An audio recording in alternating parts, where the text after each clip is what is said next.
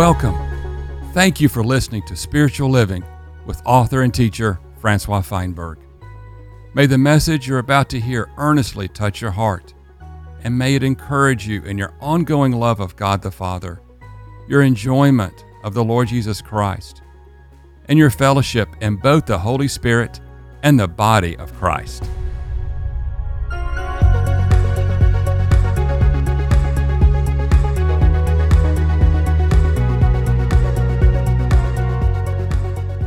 In 1 Corinthians chapter 3, Paul speaks this strong word to the Corinthian believers of the day.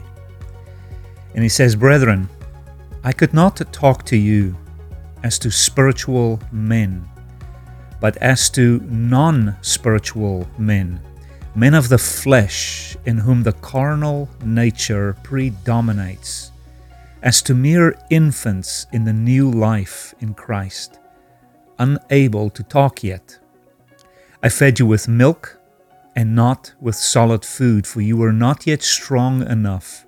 You are not ready for it. And even now, you are not yet ready for it either. For you are still unspiritual, having the nature of the flesh, and you are still under the control of ordinary impulses.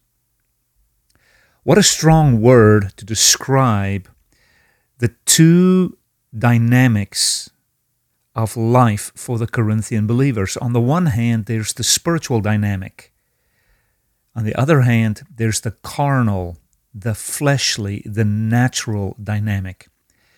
And here's the question for today. Now that you are in Christ and you're living with the Lord Jesus, and you live now by the indwelling Spirit, what kind of Christian life are you living? Are you living predominantly in and by the supply of the Spirit?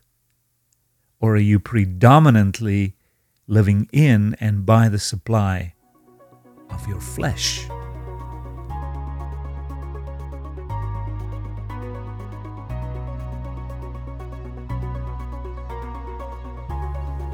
The most important day in a person's life is when he swaps over from darkness to light, from satanic living, fallenness, waywardness, to redemption and life and salvation. That day that you became a child of Almighty God, that is the, the greatest day in universal history.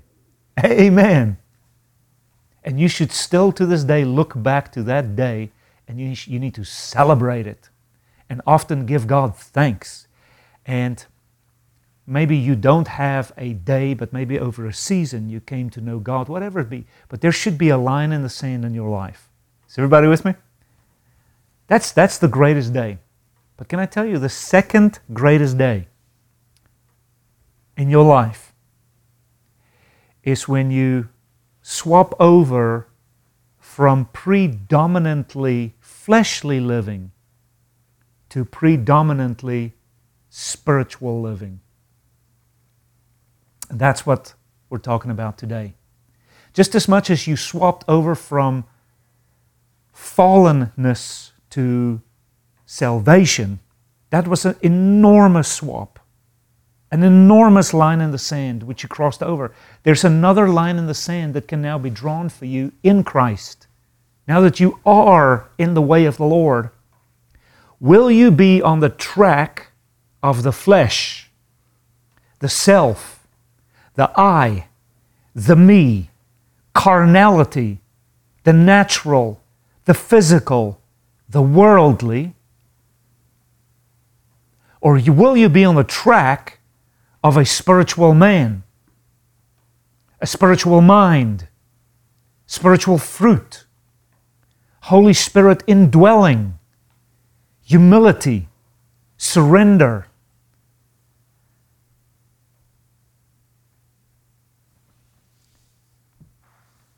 And we're still en route to God, but there is now two ways that you can live in Christ. You can live by the self life or you can live by the God life. See, now that you're in Christ, you can still live from the tree of the knowledge of good and evil, which is really taking care of self. Or you can go and ongoingly live in the tree of life, which is God Himself in Christ, in the Holy Spirit, inside of you, one with you, joined with you, walking together.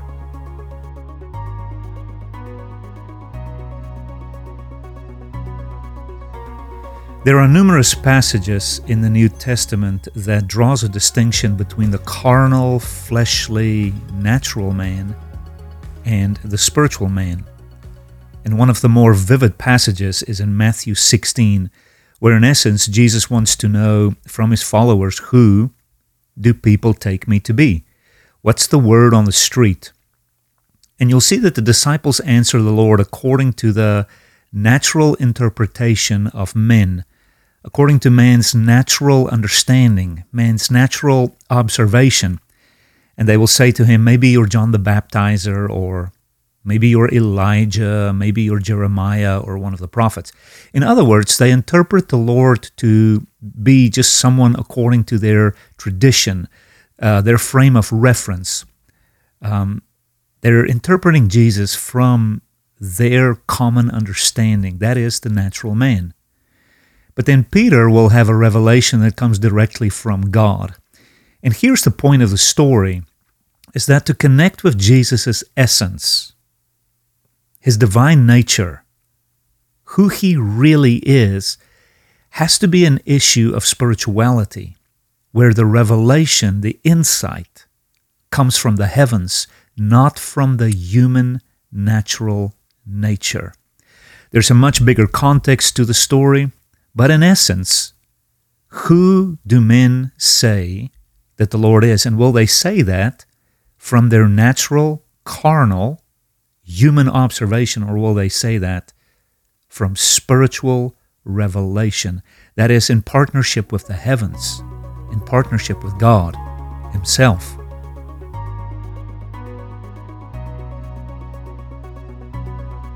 On the one hand, Jesus asks the disciples, Who do you say I am? That's an issue of revelation. Who do you say I am? And uh, of course, they say, Maybe you're Jeremiah, maybe you are Elijah, maybe you're even John the Baptist or, you know, one of the prophets. Basically, Jesus asks the question, Who do men say I am? In other words, what revelation do you have of me? And Peter says, Jesus, you're not a common prophet. You are actually the Son of God. You are the Son of God. Peter has this epiphany. And I want you to notice something very interesting in verse 17. Jesus gives us an interpretation as to how Peter got this epiphany. And it says there, of course, Jesus is complimenting him. He says, Blessed are you, Simon, son of Jonah, because flesh and blood did not reveal this to you, but my Father who is in the heavens. So we have here a situation. I'm still just talking about the one part of this chapter. There is uh, a question in front of the audience Who do you say that I am? And folk are answering according to their natural observation, their natural intellect, their natural talent, and prejudice and bias. And they say, Oh, maybe you are Elijah, because we see you do works of power. Ooh, maybe you're John the Baptist, because we see that you're this radical, revolutionary figure. You know, and they're giving an answer according to their natural observation. Is everybody with me? According to their carnality, according to their physical, maybe even according to just their imagination. Ooh, maybe you're one of the prophets. Is everybody with me? Peter has this aha moment. No, you're not just one of the prophets, you're actually the Son of God. And then Jesus says to him, Good job, Peter. And here comes the, the crux of the matter. He says, Peter, What you just said, that I'm the Son of God, you did not say this out of your natural resources. You didn't say this because you studied this. You didn't say this because you observed something. You said this because Almighty God touched down into your being and enlightened you. In other words, you spoke from a spiritual knowledge. You spoke from a spiritual revelation. Is everybody with me? Do you see what's going on? Okay. Then, of course, Jesus blesses Peter and he makes a couple of power statements, some of the most amazing statements you find there in verses 18 and verses 19. Then look at verse 20. Jesus charges the disciples not to tell anyone that he was the Christ. Kind of interesting. Don't go, guys, and go try to persuade people that I am the Son of God. The same way, Peter, that you had an encounter with God. The Spirit of God enlightened you. I'm going to let the Spirit of God enlighten people. Don't use your natural flesh to try to persuade people. Oh, we, we, we found Jesus. We found Jesus. We found Jesus. What God did for Peter becomes a pattern that he's going to have to do for everybody. We don't believe in Jesus because it, it, it, just maybe it seems better than Buddha. We don't believe in Jesus because maybe, you know, he's got like better principles or we believe Jesus is the Son of God. How? by revelation, by an encounter with the Spirit. Is everybody with me? Okay. So that's also how you guys should become servants of God. You are not a servant of God because Christianity is our culture. You're not a servant of God because people say, hey, this is the best option of the four we've got. we are servants of God because at one time or another, light from heaven shone into your being, right? You had spiritual impartation. And by the Spirit of God, you saw that Jesus is the Son of God. Jesus is the Lord. And you said, Amen. I believe that. You didn't say Jesus is Lord because you learned it or you're reciting it from memory or it's the right thing to do. You're saying Jesus is Lord because of the Spirit of God. This is the big point being made here. Okay. So Jesus says, you know, don't go just tell people. Let them have an encounter with my Father, so to speak. And of course, this is also true. Don't go tell people so that, you know, a movement don't start or they find out where Jesus is to maybe crucify him prematurely. And, you know, all of that is valid. But something interesting happens now, the second part of Matthew 16. The first part is an issue of revelation. And the guts of the matter is that uh, Jesus Christ, you don't study him, he's revealed to you. Is everybody with me? Now, the second portion. Look at verse 21.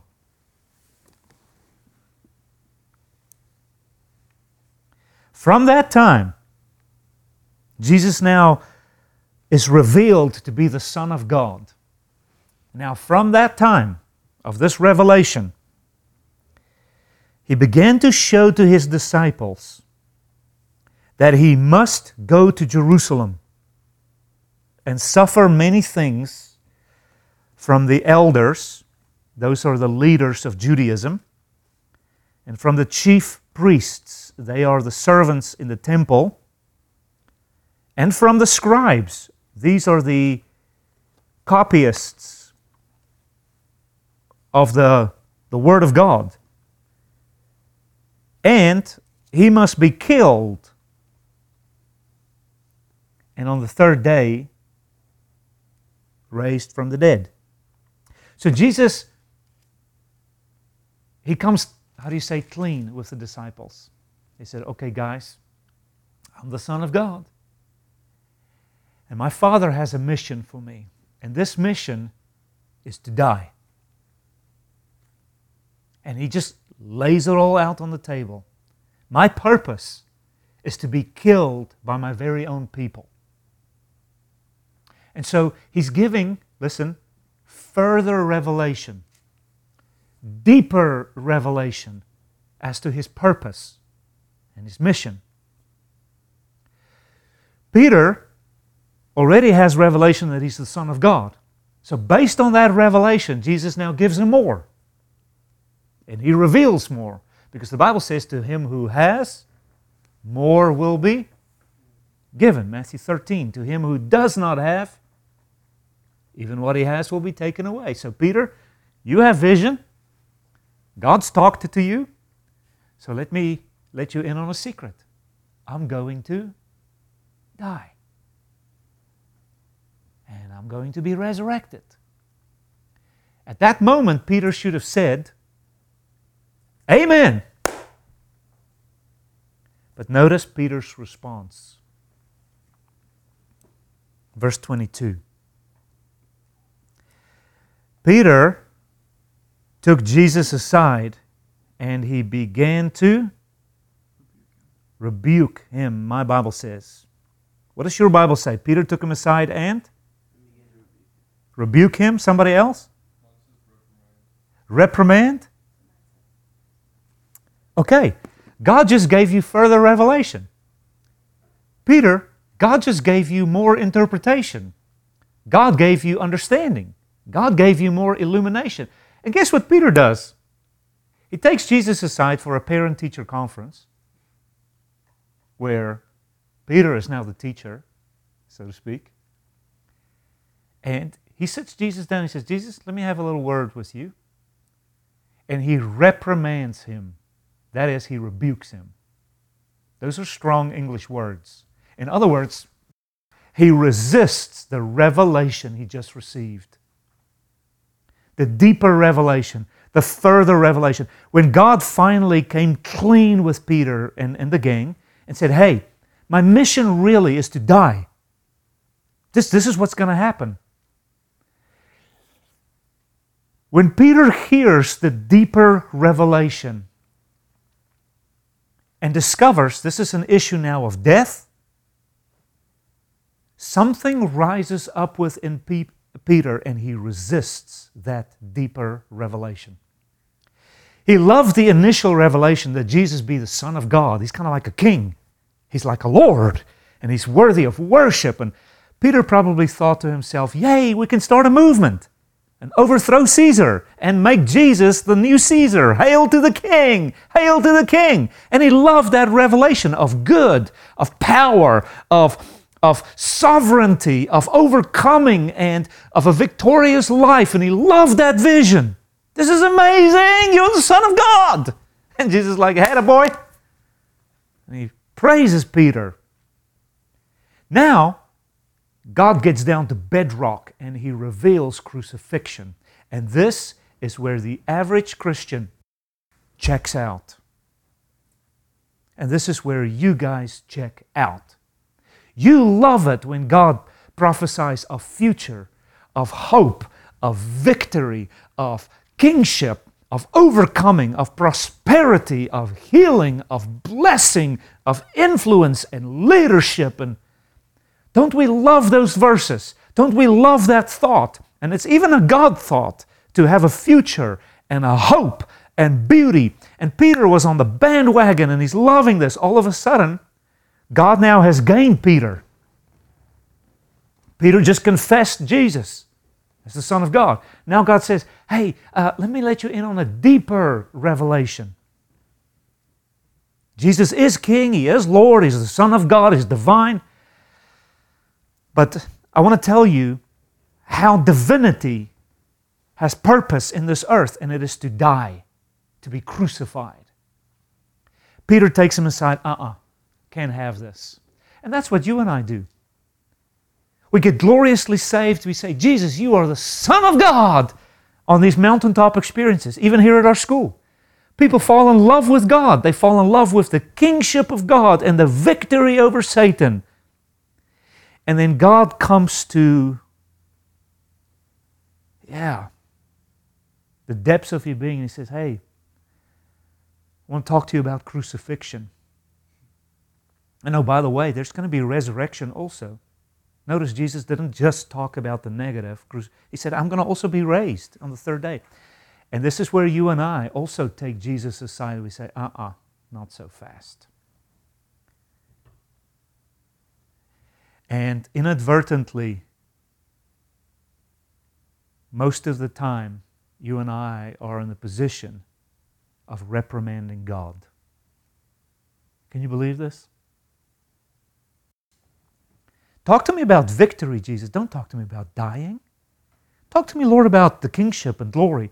I don't want to hear about the cross. So, Peter takes him aside and he rebukes him. And he says here, God be merciful to you, Lord. And then look at verse 22 towards the latter end. Peter says, This thing, this, this thing of crucifixion, this shall by no means happen to you. This is the strength of Peter's natural man rising up. When God talks about crucifixion, Peter rises up and says, No, no, no, no, no, no, no, no. And he says, This thing shall not happen to you. Why? Because Peter is seeing according to his natural man. He's understanding with his natural man.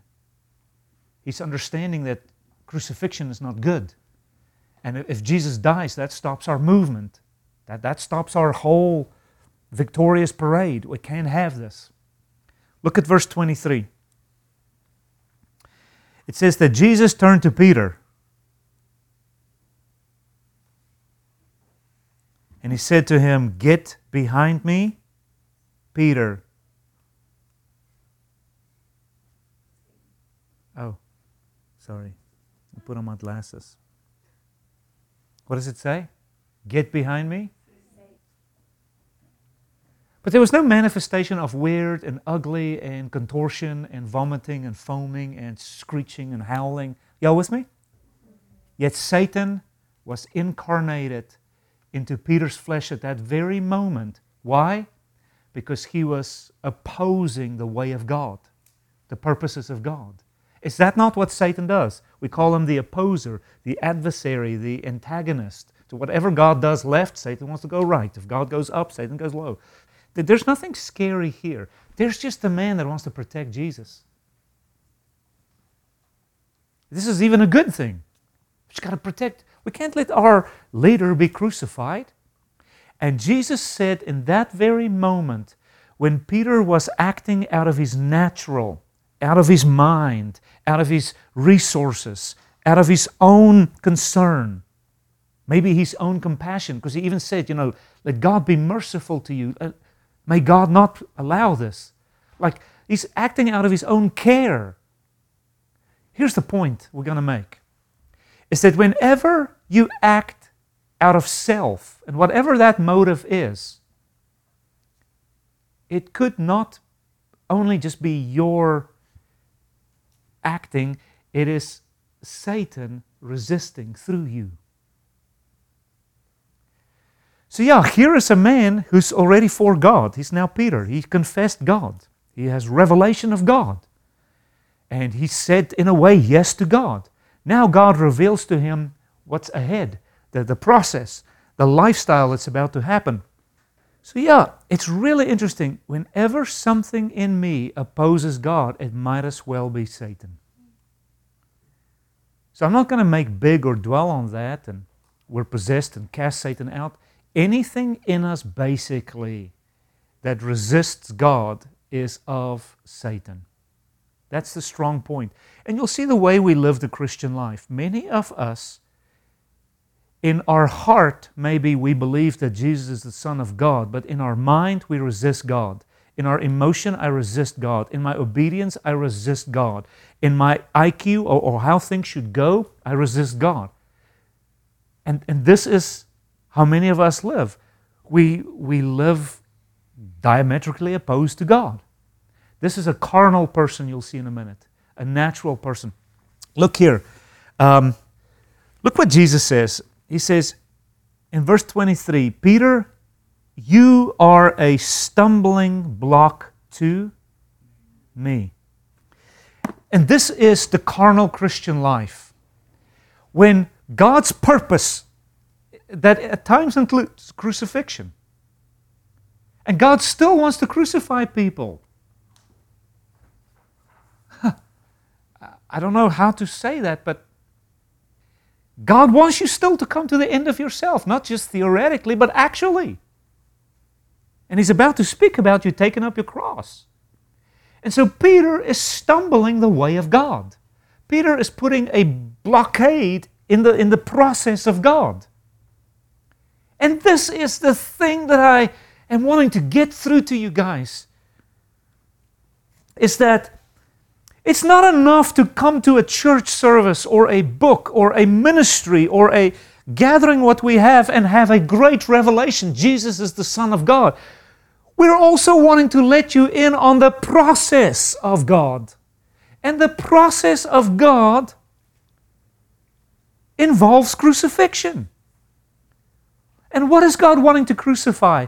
He is wanting to bring to an end your natural inclination your natural talent, your natural mind and IQ and things of God. Here, Peter is just in the natural speaking a word of protection, but it was opposed to God. Can y'all follow with me? So, what is crucifixion? Crucifixion is not getting on a tree, being nailed and bleeding. Crucifixion is giving up your natural person in the things of God, your natural mind. Because your natural man is a blockade for the purposes of God. So that's why people they leave sometimes our ministry or they leave that church or, and they they love God and they believe Jesus is the Son of God, but when God begins to facilitate the end of their natural man so that the spiritual man can reign, that moment they block God. For instance, and I'm going to use examples from my own life. When I met the Lord, instantly the Spirit of God spoke to me and said, Stop drinking alcohol today. For instance, He didn't give me an explanation, He didn't tell me nothing. He just, uh, that's a king, by the way. He's allowed to make a decree without an explanation. He has that privilege. What was God doing he was facilitating a death for my natural man to go probably the way of addiction, probably the way of my ancestors, because my father was a drunkard. So the Spirit of God began a process in me to die to that today. And all I did is said, Amen, Lord. And I was also mocked for it, just like you will be if the Lord were to tell you, for instance, that. But now I see so many Christians. They believe Jesus is the Son of God. And God is wanting to begin to facilitate the crucifixion of certain things in your life, to bring you into a spiritual life of, of, of, of authority, where you're not an addict to things, you rule over things. But to get to that place of the kingship where you are exalted and you're enthroned and, and you're honored, you have to die. You get what I'm saying? That's just the process of God. Death comes before resurrection. And all of us, we want the resurrection power, but we don't want to go through the crucifixion. And so we block God. And I, I meet so many people. I know God is speaking to them, but they will not today cold turkey stop. They just won't. Then they get all clubbered derailed. They're on their way to heaven, no doubt. They still have revelation. Jesus is God. But the lordship of God they cannot experience because they block God constantly. And they wonder, why don't I have spiritual influence? Why don't I bear fruit? Why don't I live the overcoming life? Because you are a blockage to God. You resist God. You want to stay in the natural, think the natural, feel the natural, pamper the natural. So he says here, You block me. This is where P, uh, uh, Paul would say uh, in Thessalonians, Don't grieve the Holy Spirit. In Hebrews, it says, Today, if you hear his voice, don't harden your heart. This is blocking the Holy Spirit, hardening your heart. Maybe for another day, God. Maybe this is not for me. But what if? Lord, why? Please exp- We block God. Then notice here also in verse 23, Jesus says, Peter, you know, you're stumbling me, you block me, and you're not setting your mind on the things of God. You're setting your mind on the things of men. Read it in your Bible. You're not setting your mind on the things of God. You, you're not God word in your thinking. You're setting your mind completely on the things of men. And this is satanic. So let me, let me explain this whole thing. You guys think the satanic is this hideous monstrosity, and we've got a pentagram and candles and incense and chicken bones, and we're sacrificing some bride to Satan. Now we're Satanists. No!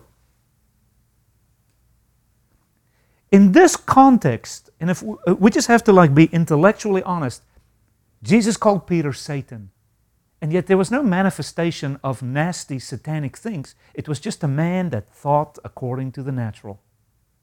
Isn't that interesting? Here's just a man that's looking out for Jesus' best interest, a man that even has compassion and protection to some extent. And here's just a man that wants to do the right thing. Because crucifixion is a hideous thing. And dying is a bad thing. And Peter know that. They've seen people crucified like, Lord, this cannot happen to you. And I see Christians. They want to go on with God.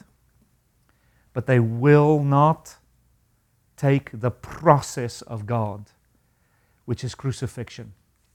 The process of God to bring you to the end of your natural tendency, your natural strength, so notice Jesus says in verse 24 If anyone wants to come after me, let him deny himself and take up his cross. We are not talking about uh, making a whip and, and whipping yourself and suffering. We're, we're not talking about getting uh, uh, uh lifted up on on a pole and be crucified. No, no, no, no, no, no.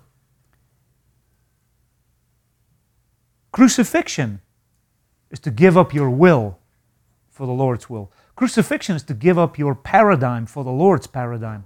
Crucifixion is to give up your thought, your feeling, your preference for the Lord. That is the real crucifixion. Anybody can hang on a tree and, and put up a nice show of suffering, but just give up your will? That's the real crucifixion. It's when God say, I want to go left, but your will says, no, I'm going right. And right there you miss living the spirit life and you remain in the carnal life. So Jesus has an invitation here. And um, the invitation is not reformation or improve, the invitation is extinction. Die. Die to what? Die to the blockage of God. Die to the natural mind, the way he thinks. For whoever wants to save his soul life shall lose it, and whoever loses his soul life for my sake shall find it.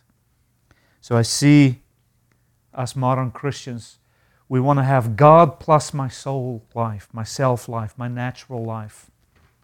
And in God's economy, this cannot happen. In God's economy, it's only the Christ life, the Spirit life. It's not God plus my natural talent and natural imagination and IQ and paradigm and education. It's just God. In a spiritual life, all that is is just God. Is everybody with me? Just God. What profit is it for a man if he gains the whole world and yet forfeits his own soul life. What can a man give in exchange for his soul? So, this invitation to crucifixion here, taking up your cross, denying yourself, it's really not an issue of suffering as it has been made out to be over the past 2,000 years. Go live in the desert, don't have a bed, sleep on thorns, castrate yourself, put a chastity belt on, whip yourself, don't eat, get all emaciated. People think, oh, I'm dying, I'm being crucified. No. No, no, no, no, no. We are not ascetic, we're not masochistic. We don't do these things. We just live our life. And when the Spirit of God says, stop this or do this, go here or don't, yes, Lord. I don't understand, but I've got the mind of the Spirit. And the Spirit will reveal to me in due time. But what happens is you and I want Christ only insofar as He's a ticket to heaven, but we don't want Christ to be our life. And that's the crux of the gospel. It's not only that we're going to heaven, but that heaven has come down into us to live here now.